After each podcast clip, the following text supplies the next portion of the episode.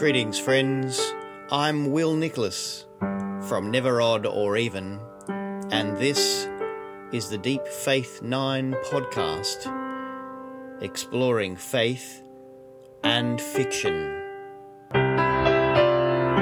Deep Space Nine. It's a wonderful, reflective moment. Flame the dark. True salt way. Deep Space Nine. Deep Space Nine. What's going on? Why is this being highlighted? That itself is another interesting question, isn't it? I think I'm starting to get why this science fiction thing is so attractive. You'll make a sci-fi fan out of me yet. Greetings, friends. This is Will Nicholas, and this is the final episode of the Series 3 for Deep Faith 9. Can't believe that we've gone through Series 1, 2, and 3. And finally, when we resume Deep Space Nine next year in late February, early March, we'll be going into Season 4. And really, Deep Space Nine starts to pick up after Season 4 with a bunch of new characters being introduced and a very interesting tension growing with the impending war with the Dominion. But today we have got a fantastic final episode called The Adversary, episode number 26 in Season 3. And in this episode, the Defiant is off to show the Federation presence to the new Zenkethi government. And while underway, the ship malfunctions, and there are repeated instances that lead Sisko to believe that perhaps there is a saboteur on board. Everybody is suspect, and the crew feels the tension as each member of the crew has to try and work out who it is that might be placing the ship at risk. No one is who they appear to be, and in an incredibly chilling twist, it turns out that the traitor is in fact a changeling and could appear as anyone. We get a final moment in this episode where Odo confronts the changeling, and for the first time in changeling history, a changeling kills another changeling. And with his dying words, the changeling says to Odo, "It's too late. We are everywhere."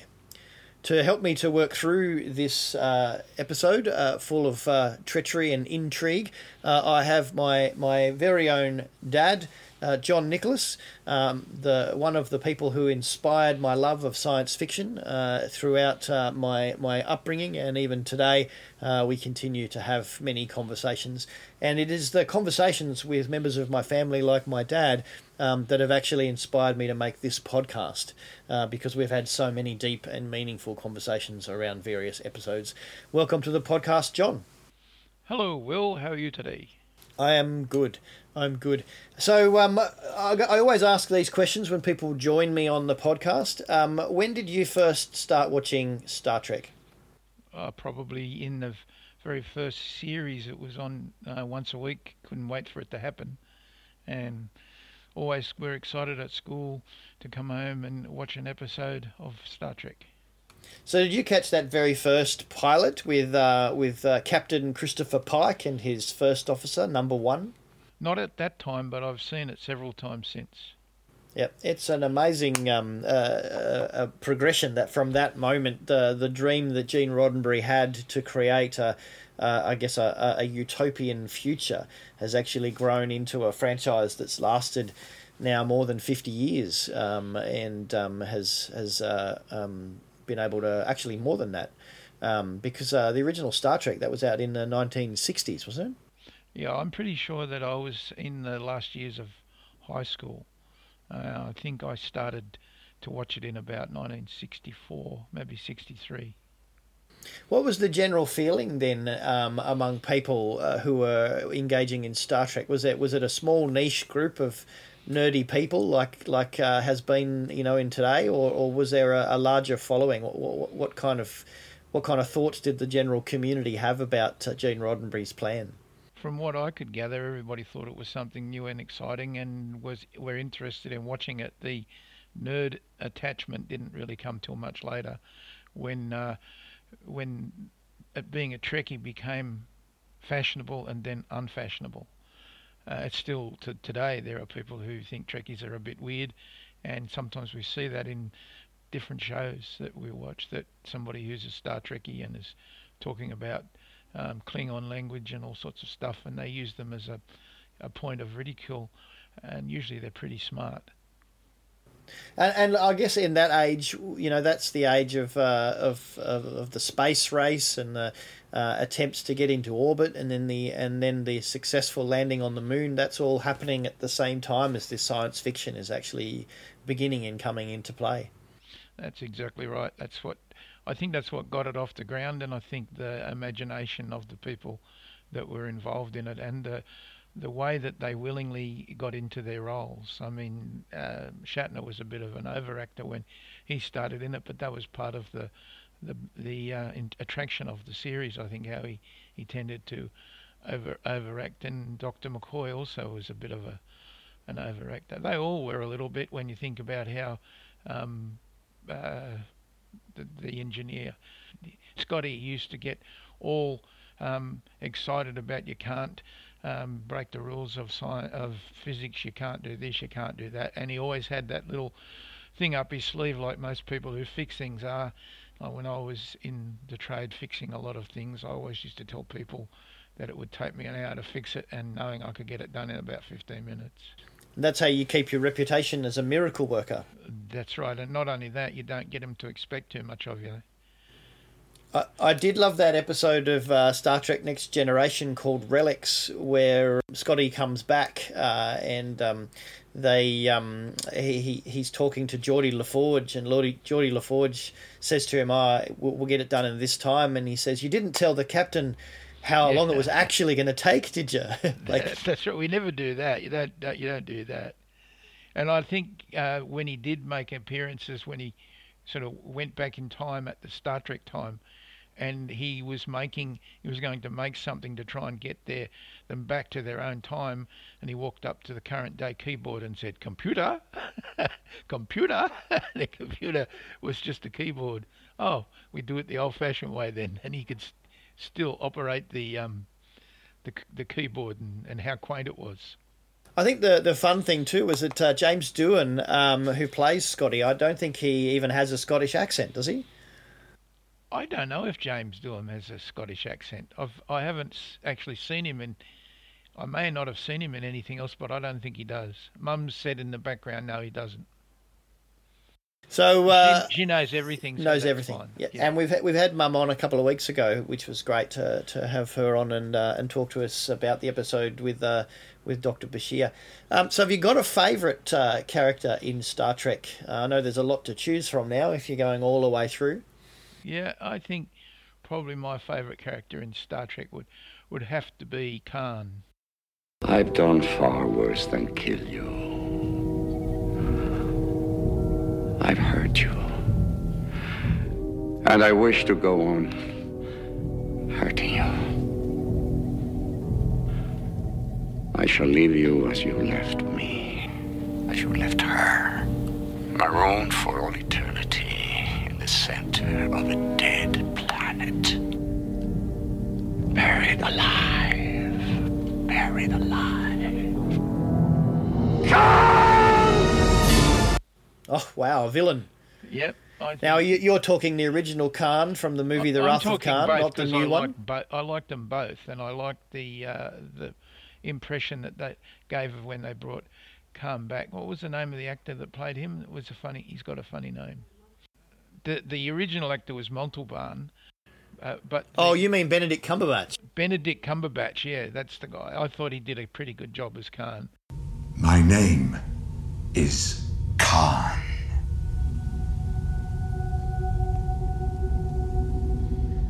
Why would a Starfleet admiral ask a 300-year-old frozen man for help? Because I am better. At what? Everything. They changed the abilities of the character a bit, but he was quite good in that. I enjoyed that movie. Well, they got to play around with alternate timelines as well in that one. So the new Star Trek movies, of course, have been affected by Spock travelling back through time and affecting the way the timeline runs. And that's absolutely fascinating when you consider that in Discovery, it's Spock who actually sends the Discovery with Michael Burnham forward through time 900 years into the future. So this Spock character then becomes this pivotal character who's involved in the affectation of multiple timelines in the Star Trek universe. If you want to know one thing that I don't really like about Star Trek, which is I don't really like what they did to the Klingons in the Discovery series. Yeah, it was a bit unusual, but I think after season one, they kind of rectified that a little bit, which was good. It's a season, as I've said before on the podcast, season one's a bit of a slog for Discovery, but once you get into season two and then on into three, it really picks up a bit. It's fascinating just mentioning Spock and the timeline. I imagine that if the TVA from Loki were involved, they might be wanting to catch up with Spock and actually attempt him to stop creating all of these alternate timelines. And I'll be doing a series of the podcast called The Sacred Timeline. That'll be starting on the 20th of August. So we're having a short break after this, and then you can expect our Friday releases from Never Odd or Even. To be following those 6 episodes of Loki so that we can have a look at that. But I'm pretty sure the TVA would have come after Spock and pruned him from the timeline if they had the chance.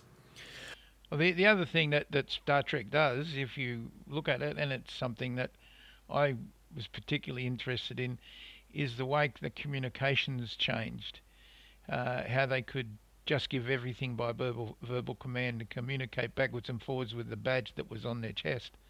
And if they wanted to talk, they didn't have to flip open like a flip phone, which flip phones hadn't even been heard of then. But in the future, like in my time, flip phones did appear, and we thought, wow, here we go, Star Trek is happening. Yep.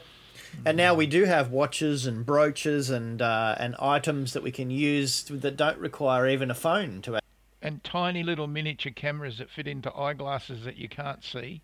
And then when you operate your mobile phone these days, you can get the sound out of a mobile phone as if you had an old-fashioned record player on that's worth $1,000 in those days.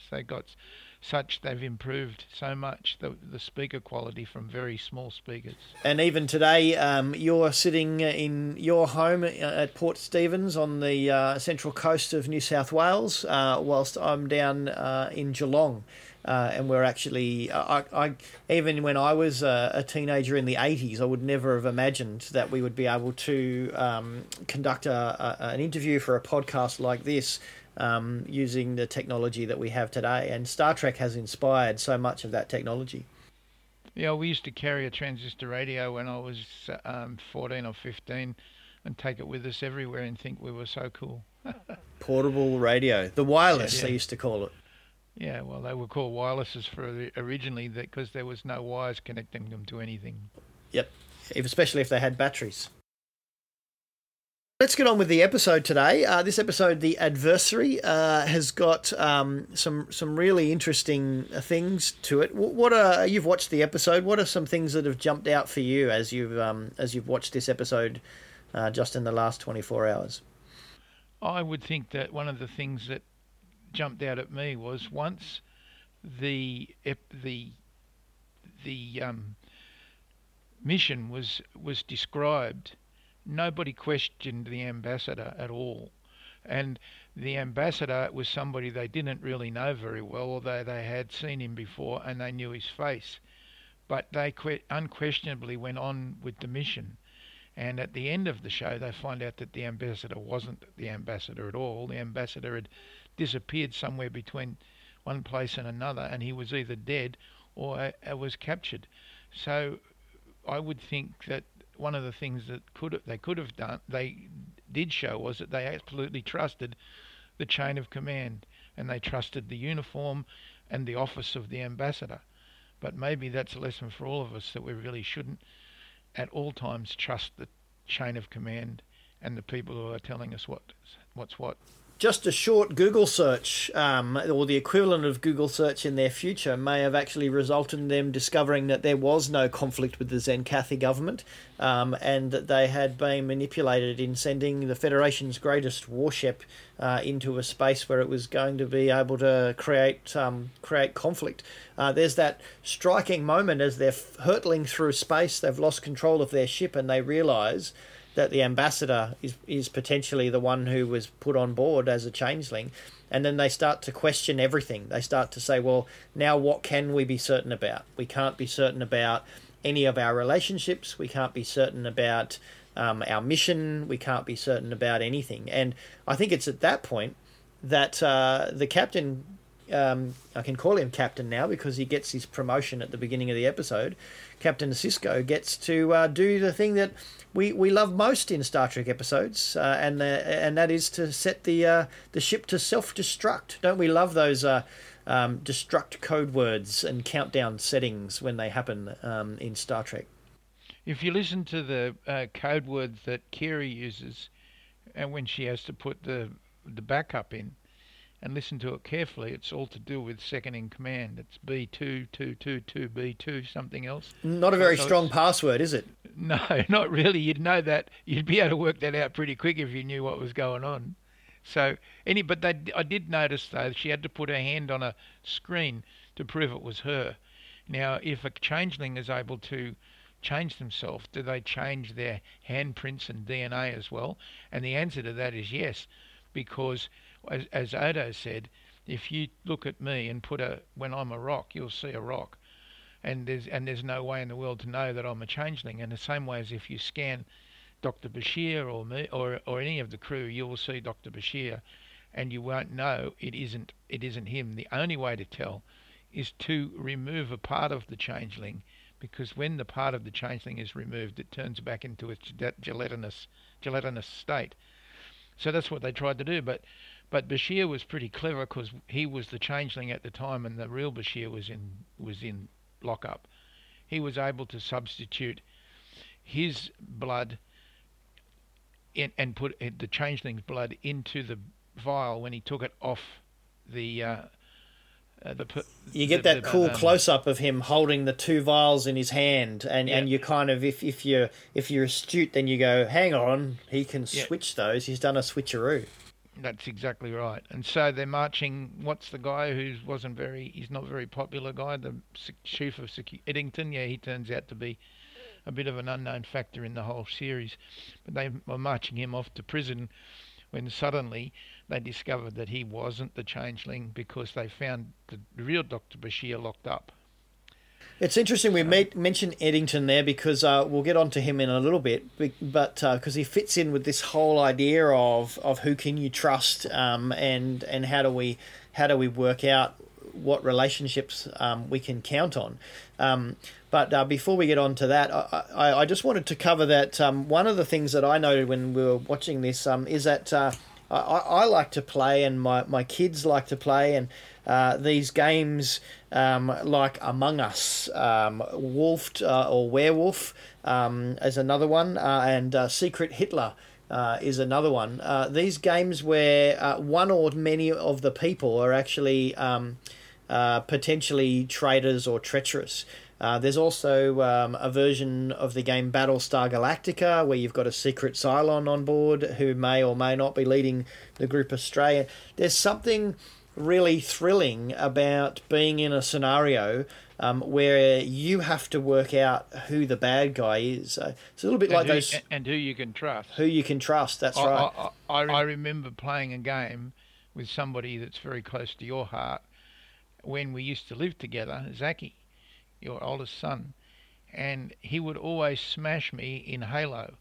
And I said, I'm not going to play Halo with you anymore because you're so much better at it than I am. It's not a fair competition. And he'd say, Grandad, I promise you I will not smash you. We'll work as a team. Thank you very much, Zaki. And we'd start to play. And within 5 minutes, he'd smash me. So it just says you just can't trust anybody in the board game. Yep. And we had Zachary on last week as the Praxis Collective, and he was talking about DID. And if you didn't catch that episode, it's worth going back to have a listen to. There's a lot of interesting stuff there. And we would probably discover that the mischievous individual who was actually doing that in Halo was probably the personality of Praxis that's called Flynn. He's the cheeky little mischievous lad who actually is quite happy to say, oh, I'll be your friend and then shoot you in the back when you're not looking. That's exactly right. And he used to say to me the reason that he did it was because I was so easy to do. Easy to do, yeah. And look, there are other games as well. Like, so there are games where we would have played back in our Christian youth group days. Games like Murder Winks was a game where everybody'd be in a room and you'd be sitting down and one person would go out of the room and they would be the detective, and one person was selected as part of the group to be sitting there, and everybody would know who that person is except the detective. And that person would then slowly but surely choose to wink at somebody in the circle without the detective knowing. And as each person was winked at, they would get the chance to dramatically die. And the detective had to deduce who the potential murderer was. Who was the deadly winker? That's right. So we have this really fun, attraction to playing these games of deduction. That actually require us to work it out. And as I was watching this one, I thought, wow, what a great game of deduction this would make, the Adversary episode, where all of the players have different roles and abilities and skills to try and work it out. And one player has actually been given a card that says, you are the changeling, and the rest of them have to work out who the changeling is through the game. So I thought that'd be fun. And the changeling could actually have a card in his hand or her hand that he could play to another player who didn't see the card, and then they became the changeling and he wasn't anymore. That's right. Yep. So you could have a whole lot of things like that. You could swap it round. Yeah, especially if you thought you were about to be caught, you could actually ditch the role so that somebody else might get it. So, look, that's one of the fun things about this episode. It's got that whole Scooby-Doo kind of element to it, where the mask is pulled off at the end and it says we would have got away with it if it wasn't for you, you pesky kids kind of thing. But let's move on to the whole idea of treachery and talk about that experience, that sinking feeling that we get at times where we actually discover that someone that we rely upon can no longer be relied upon. It takes me to the Last Supper in the Easter story where Jesus is saying to Judas, go and do what you know you have to go and do. He realizes that he has a traitor in his midst in Judas. Those are pretty... I think for me they're some of the worst experiences when you realize you can't trust someone. Yep, there certainly is a time in your life when you can get let down by somebody who you really do trust, and I think that happened in that series, in that episode we just watched, because all of those people, except for maybe Eddington, who said that he didn't trust anybody, he only did his job and he'd do his job to the maximum of his ability, but he didn't trust anyone. That was his character right from the beginning. But all of the others really trusted each other, and this what you said before was, they looked at each other and said, any one of us or anything could be the problem. So we don't know what that is. We'll have to work out how we're going to find it. And that creates a huge level of tension and insecurity. The stress involved in actually not being sure that you can rely on the people that you've relied upon in the past. Is overwhelming. I love that scene where the Bolian, I didn't catch his, I don't think he was given a name, but he's the blue guy, and he's paired up with Major Kira, and Major Kira says, you go first. No, yeah, you go first. That's right. Don't you trust me? Nope. And I don't trust you either. Like, it's kind of like they just don't know who to trust. And so every decision you make then becomes suspect, and uncertain. Well, they do that in a lot of movies, not only just Star Trek. You know, I watched one once, I think it was called Where Eagles Dare, and we didn't really know who the person was that was the Nazi spy until it was revealed right at the end. So I think you've said to me a lot of times that there are only a few stories and they are just adaptable to all situations. And the ones that are familiar, these tropes that actually remind us of other stories, they give us, I guess, an instant connection. So it's not a bad thing to use those stories. Eddington's a fascinating character in this, in that they've done something with this Star Trek that they haven't really done before. They've introduced a character for a particular reason, and he's appeared periodically. So we got Eddington first appearing back in the end of season 2, where they've actually introduced the Eddington character as a security operative or officer from the Federation to work alongside Odo, who is the Bajoran head of security for the station. So it's kind of like the Federation is more like a national level. We have a Federation here in Australia, and Bajor is like a state within that, and so it's like the difference between federal police and state police in that regard. And he's been introduced and appeared in fairly significant roles in a number of episodes throughout season 3 and in this one, because the setup is, and we don't worry about spoilers in this because it's now more than 20 years old, this actually getting closer to 30 years old, this series, and you should have watched it by now, but the setup here is that Eddington is going to betray everyone on Deep Space Nine to the Maquis. So this episode kind of forecasts that a little bit, especially in pointing the finger at Eddington as a traitor. He's not the traitor we think he is, but he is still working behind the scenes as a traitor for the Maquis.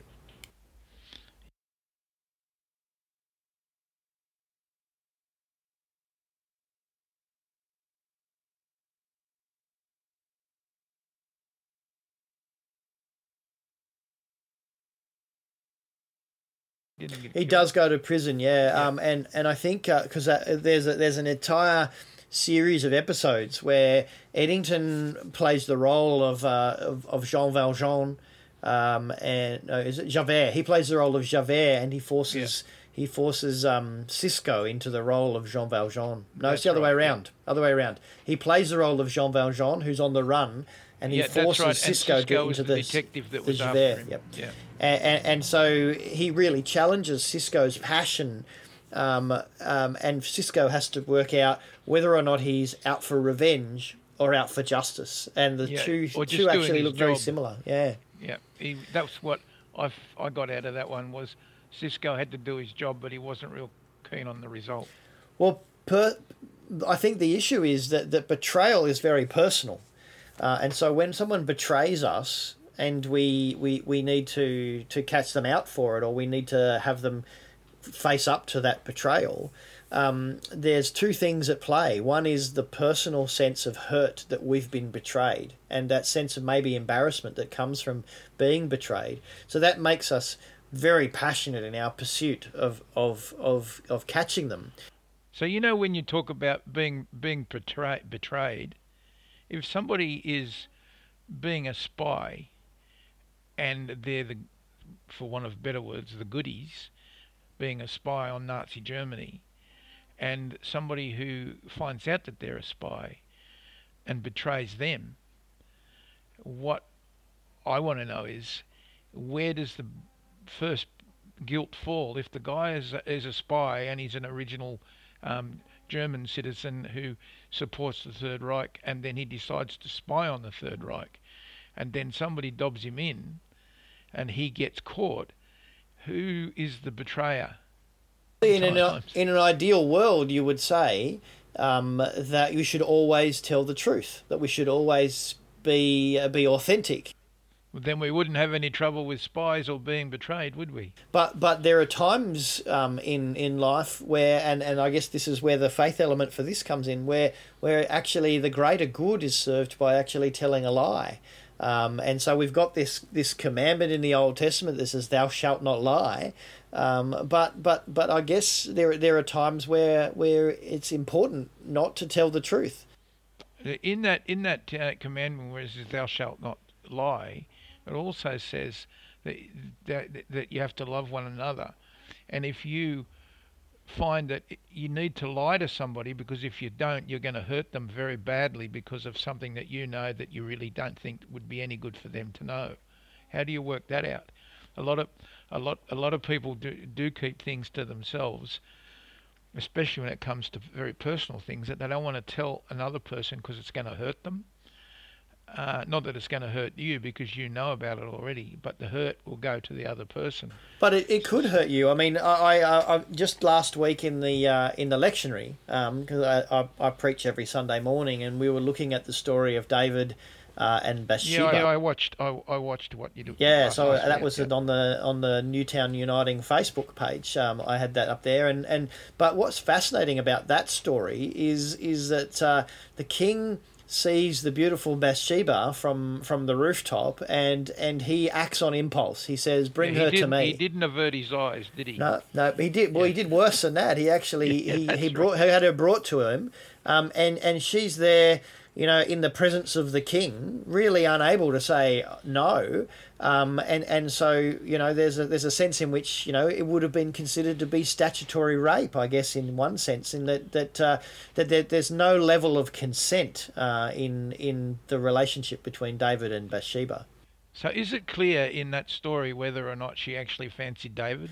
I think it's irrelevant because that's what I'm saying. Because if she said to him, "I don't fancy you," then it hurts David, but she tells the truth, and it hurts her in the end because he might have put her head on the block. Well, and I think, though, even if she did, what's not to fancy about the king of the land, the great warrior, the handsome? He's a singer, he's a poet. You know, There's a sense in which, you know, he if he wants to have a relationship with her, which he can't have anyway because she's a married woman, but if he wants to have a relationship with her, then he actually has to be very, very careful that there is no aspect of his power that is manipulating her into being in that relationship. Because he was considered an honest and just king. And he would not have been able to be hurt by somebody coming along and saying, "We're going to sack you as king because of what you've done," but his reputation would have been smashed. Oh, yeah, that's right. In the end, his reputation was smashed. It was pointed out, you did this. Absolutely.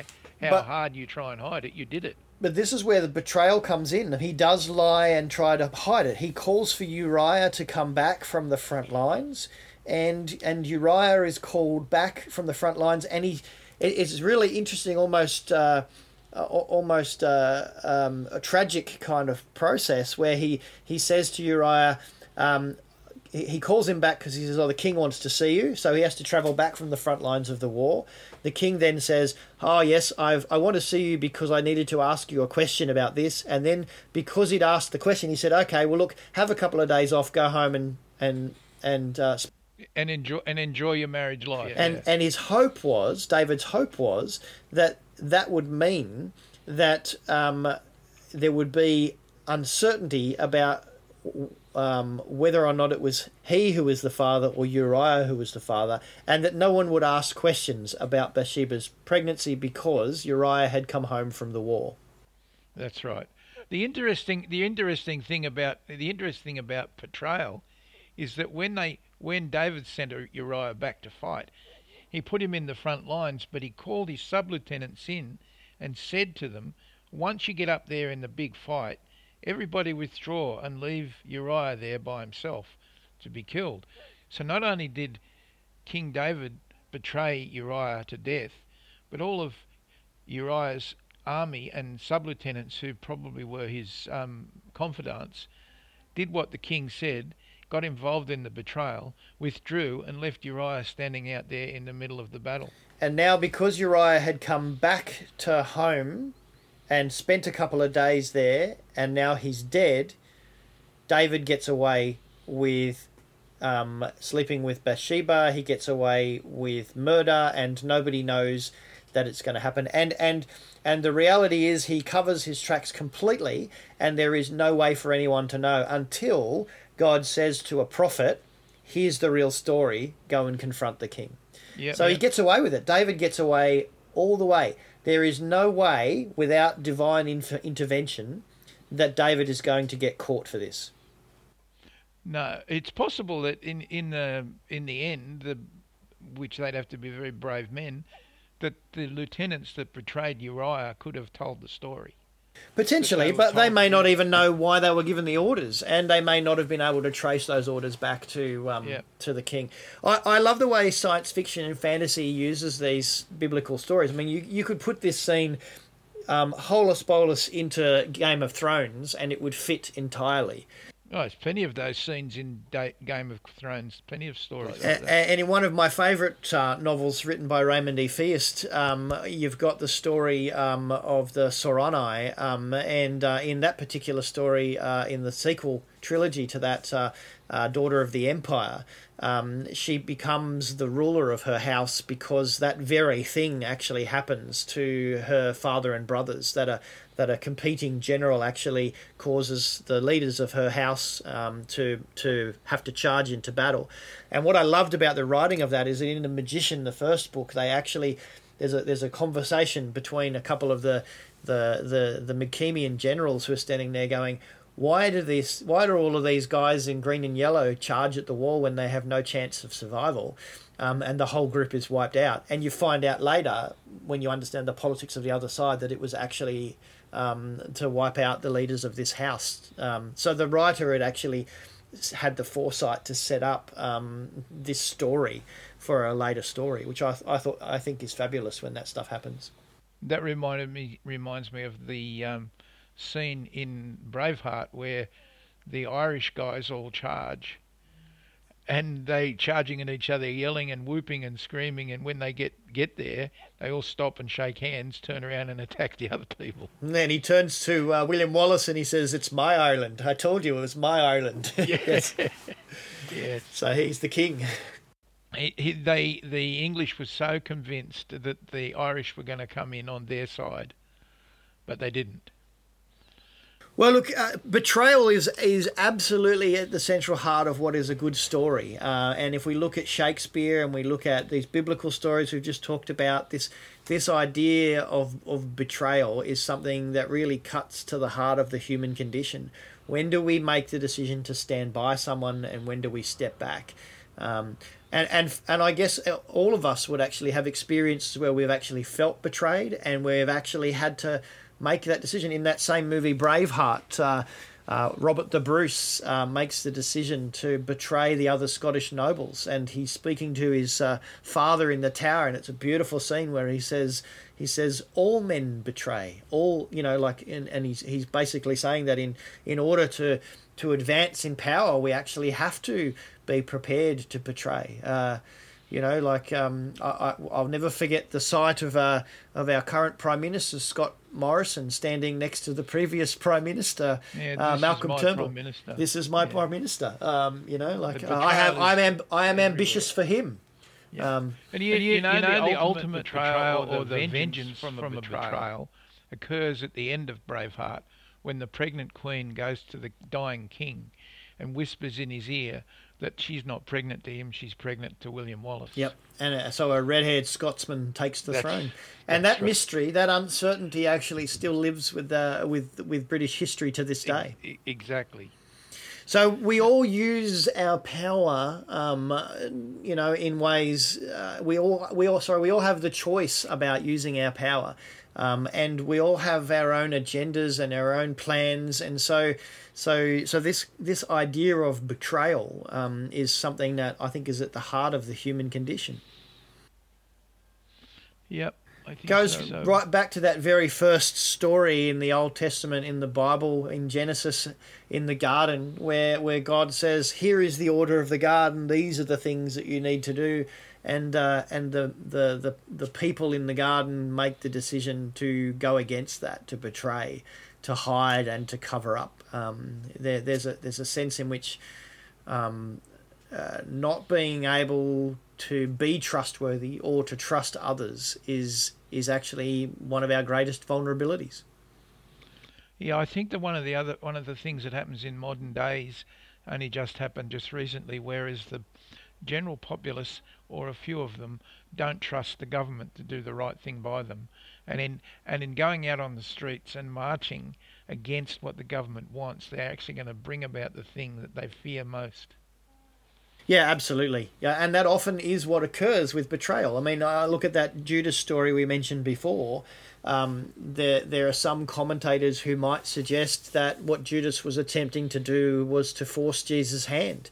He was concerned that the movement that he was a part of was going to come to an abrupt end because Jesus wasn't prepared to take a stand against the Romans and the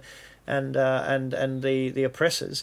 And so he thought, well, I know how powerful he is. If I back him into a corner, maybe he'll come out fighting. And unfortunately, Judas brought about the very thing he was trying to stop. But the actual fact is that when he did back him into a corner, he did come out fighting, because he fought death. And that's about the biggest battle you can ever have. Well, Jesus chose to remain true and not betray the values and the mission, the purpose of him of his being there.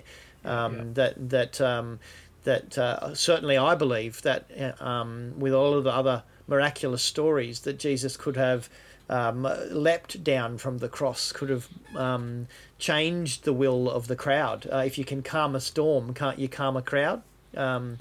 So, you know, all of those things were within his power to do, but actually remaining true to the mission, demonstrating what love is all about. And love cuts through betrayal.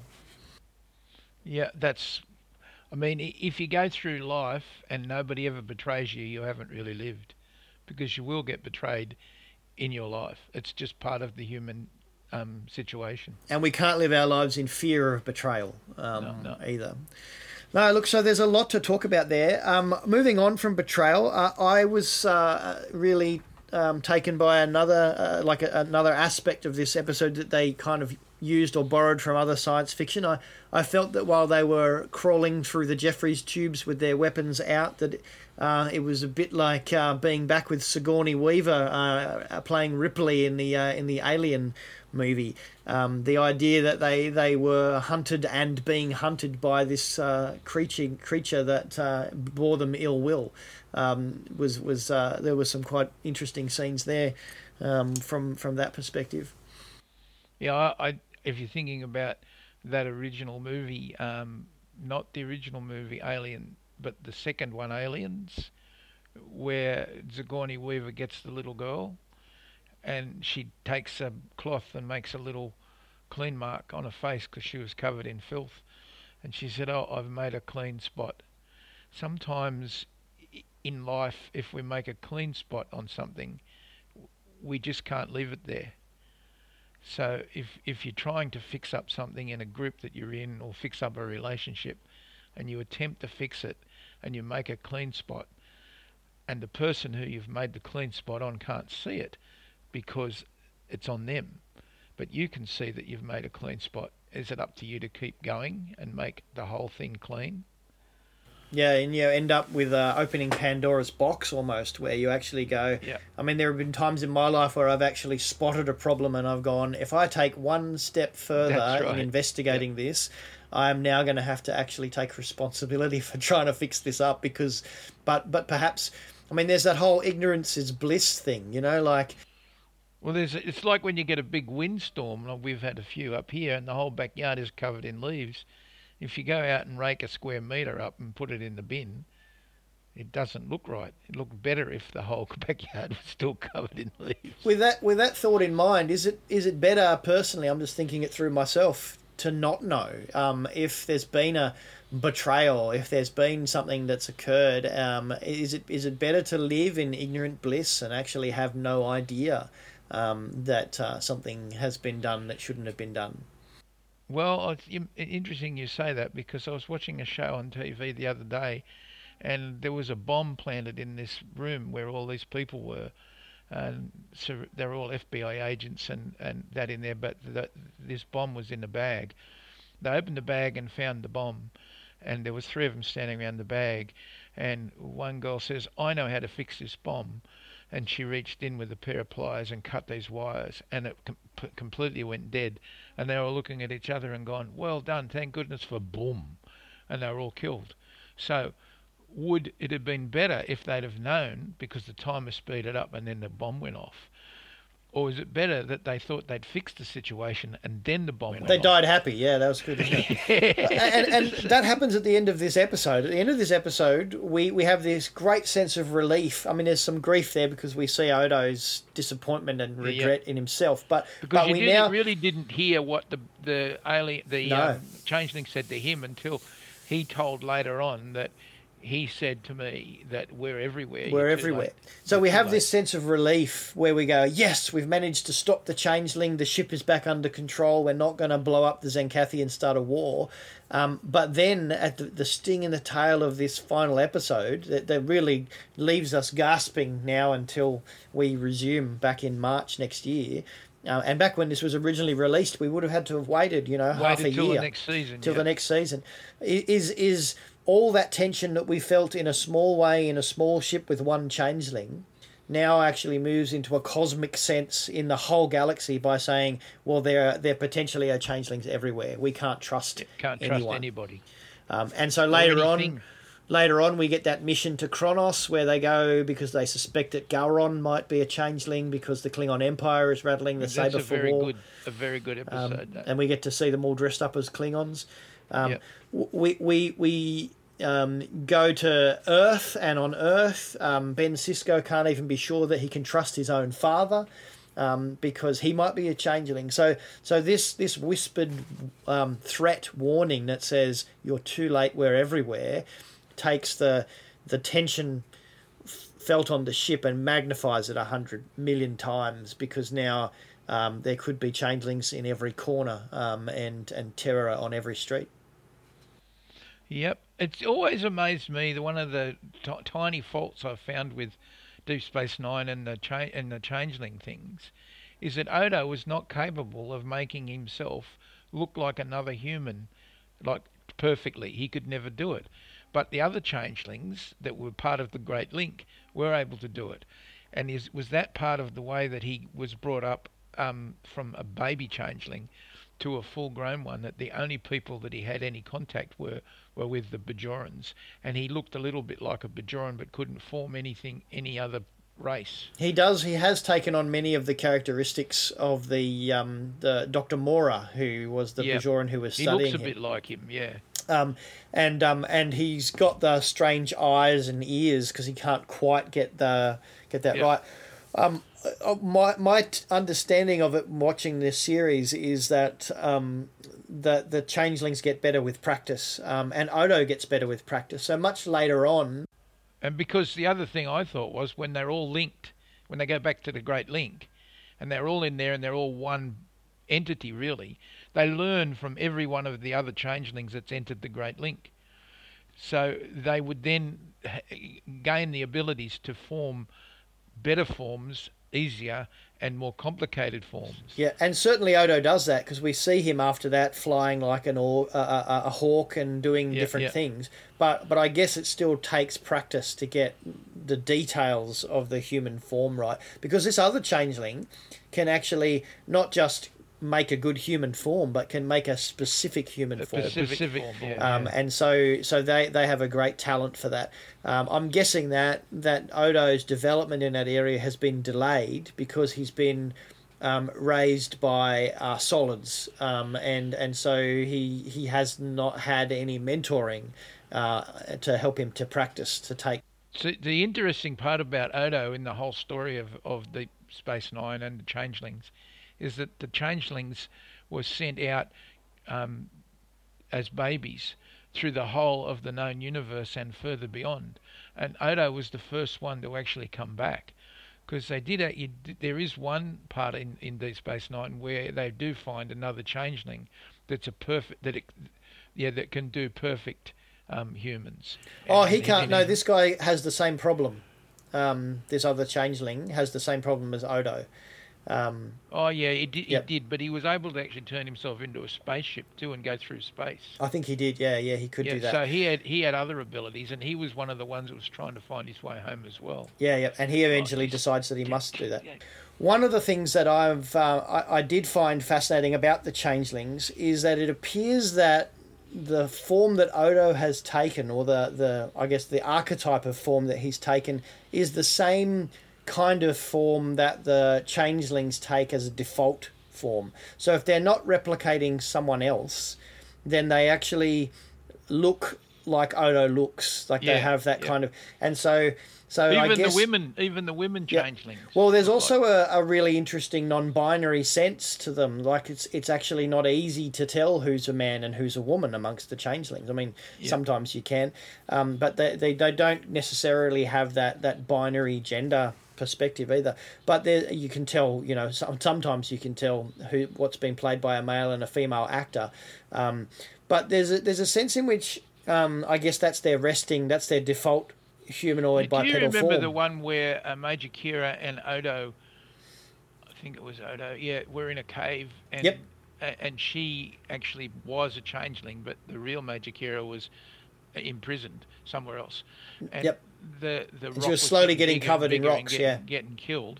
Yep. And that changeling was able to look exactly like Major Kira. Yep. That episode, Hearts of Stone, was a few episodes ago.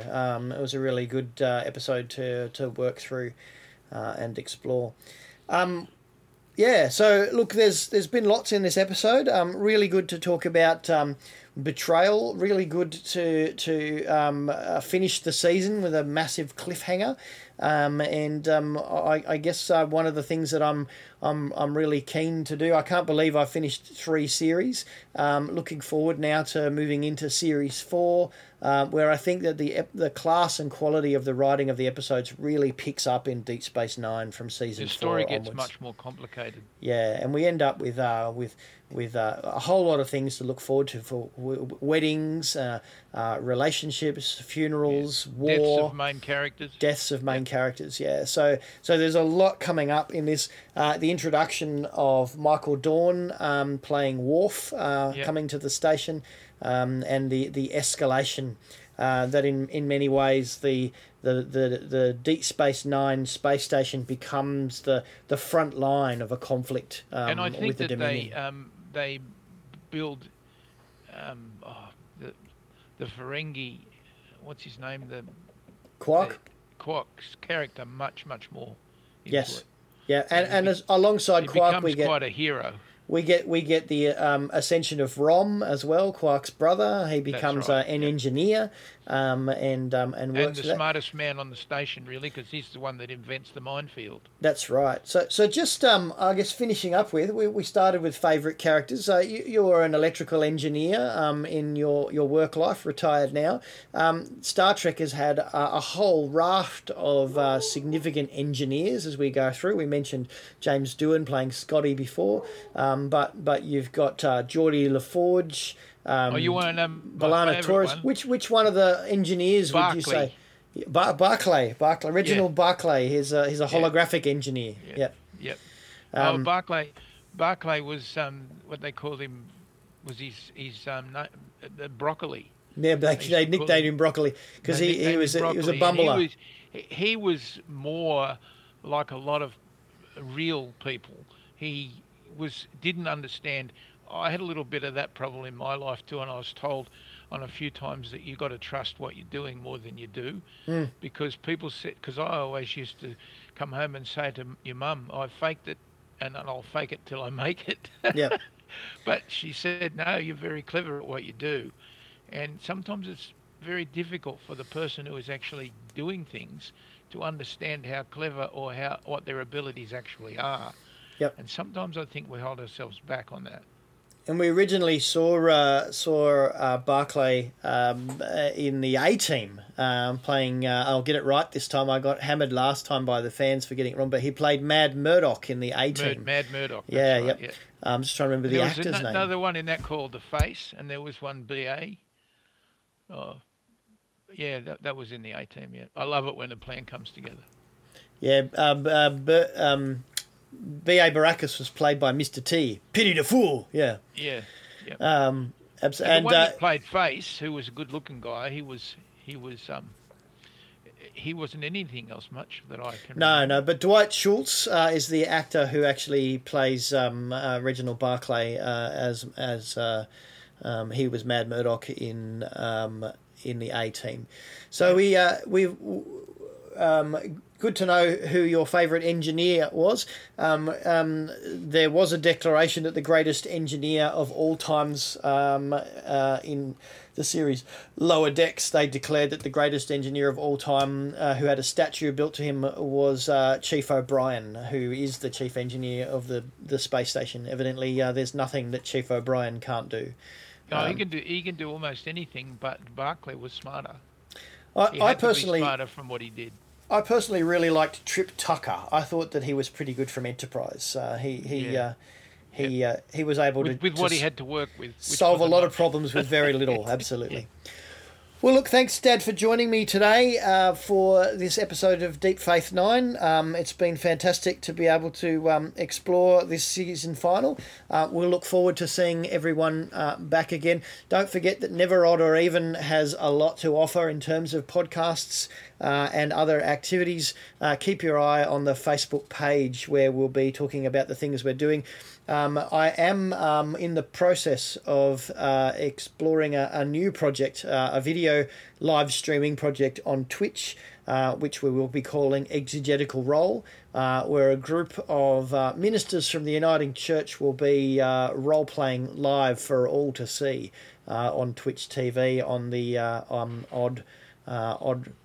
the Never Odd or Even Twitch page. So that's a new project we're working on. And as I mentioned before, Loki, the Sacred Timeline is coming up in a couple of weeks' time on the 20th of August with Michelle Kaufman and Darren Wright being on that panel with me to explore all of the themes about predestination, time travel, and the like in the Loki series. This has been the Deep Faith 9 podcast. I've been Will Nicholas, and I look forward to catching up with you next time.